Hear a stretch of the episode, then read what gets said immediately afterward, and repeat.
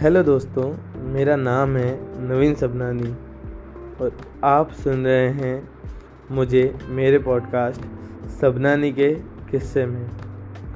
यह है इस पॉडकास्ट का पहला एपिसोड जिसका टॉपिक है नियम। नियम के बारे में मैंने एक बहुत अच्छी कहानी सुनी थी, जो मेरे दिल को छू गई। अगर यह बात आपके दिल को भी छू जाए तो आगे जहर, आगे शहर ज़रूर करिएगा। तो दोस्तों, बात कुछ यूँ है, एक गाँव में एक जाट रहता था। वह खेती बाड़ी से अपना गुजर बसर करता था।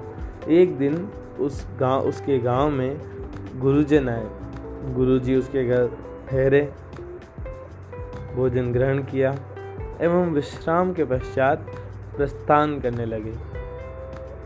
प्रस्थान के समय उन्होंने जाट से सवाल किया कि तुम मंदिर वगैरह जाते हो पूजा पाठ वगैरह करते हो? तो इसका जाट ने उत्तर दिया कि गुरुजी, मैं तो खेती बाड़ी करता हूँ। मेरे पास इतना कहाँ समय कि मैं मंदिर जाऊँ पूजा पाठ करूँ, मैं खेती करूँ या ये काम करूँ? पर फिर गुरुजी ने कहा, चलो ठीक है, अब तक नहीं तो अब सही। आज से तुम मंदिर जाने का नियम बनाओ कि तुम दिन में एक बार ज़रूर मंदिर जाओगे। इसका उत्तर भी जाट ने यही दिया कि गुरुजी, मैं खेती करूँ कि मंदिर जाऊँ।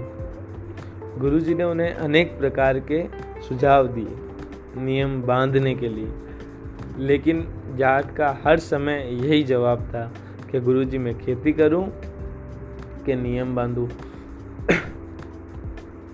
इसलिए गुरुजी ने थक हार कर जाट से कहा, चलो तुम ही बताओ, तुम क्या कर सकते हो?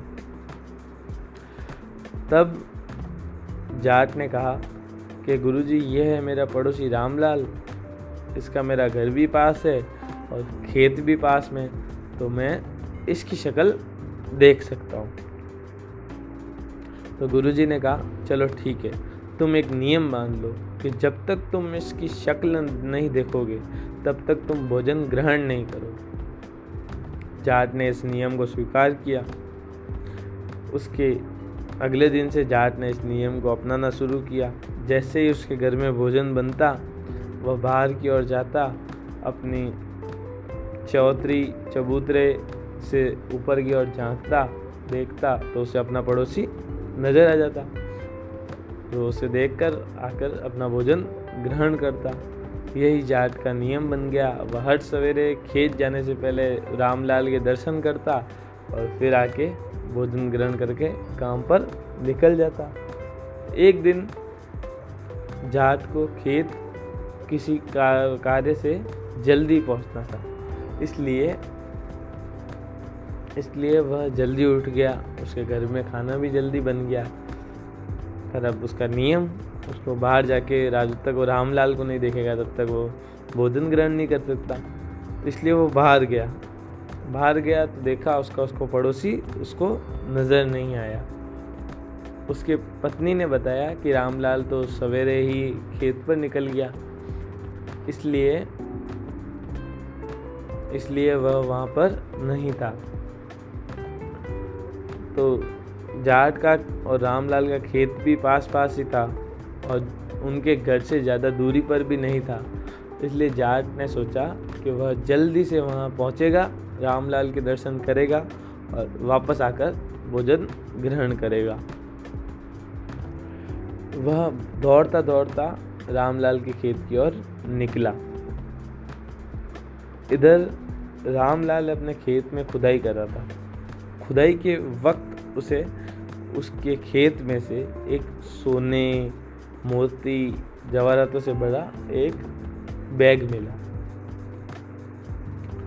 वो बैग मिलते ही रामलाल ने ऊपर की ओर देखा, आसपास अपनी नज़र घुमाई कि कोई देख तो नहीं रहा। तभी उसकी नज़र जाट पर पड़ी।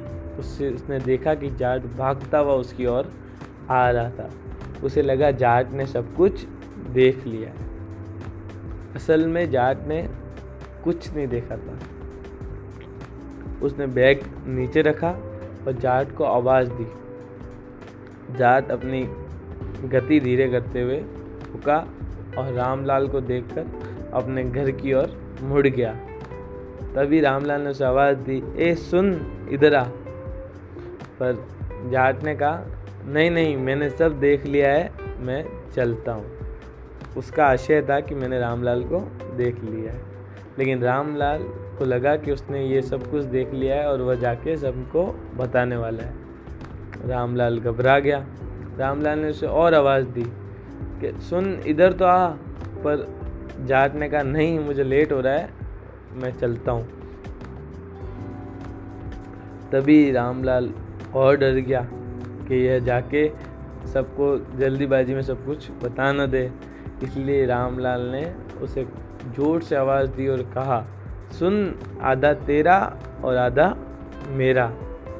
यह बात सुनकर जाट रामलाल के करीब गया और तब उसे सारी बात समझ आई कि उसे सारा बैग वगैरह मिला है और वह आधा उसके साथ बांटने को तैयार है। यह बात देखकर उसने ईश्वर को तहे दिल से शुक्रिया अदा किया और हम सबको एहसास कराया। तहे दिल से शुक्रिया किया और नियमों को पालन करने की प्रतिज्ञा ली।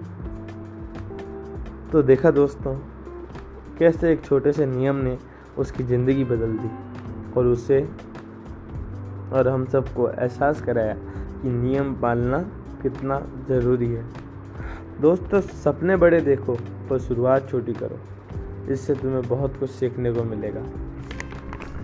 चलिए, बस आज के लिए इतना ही। फिर मिलेंगे किसी नई कहानी के साथ इसी जगह सबनानी के किस्सों में। और सुनो, अपना ख्याल रखना।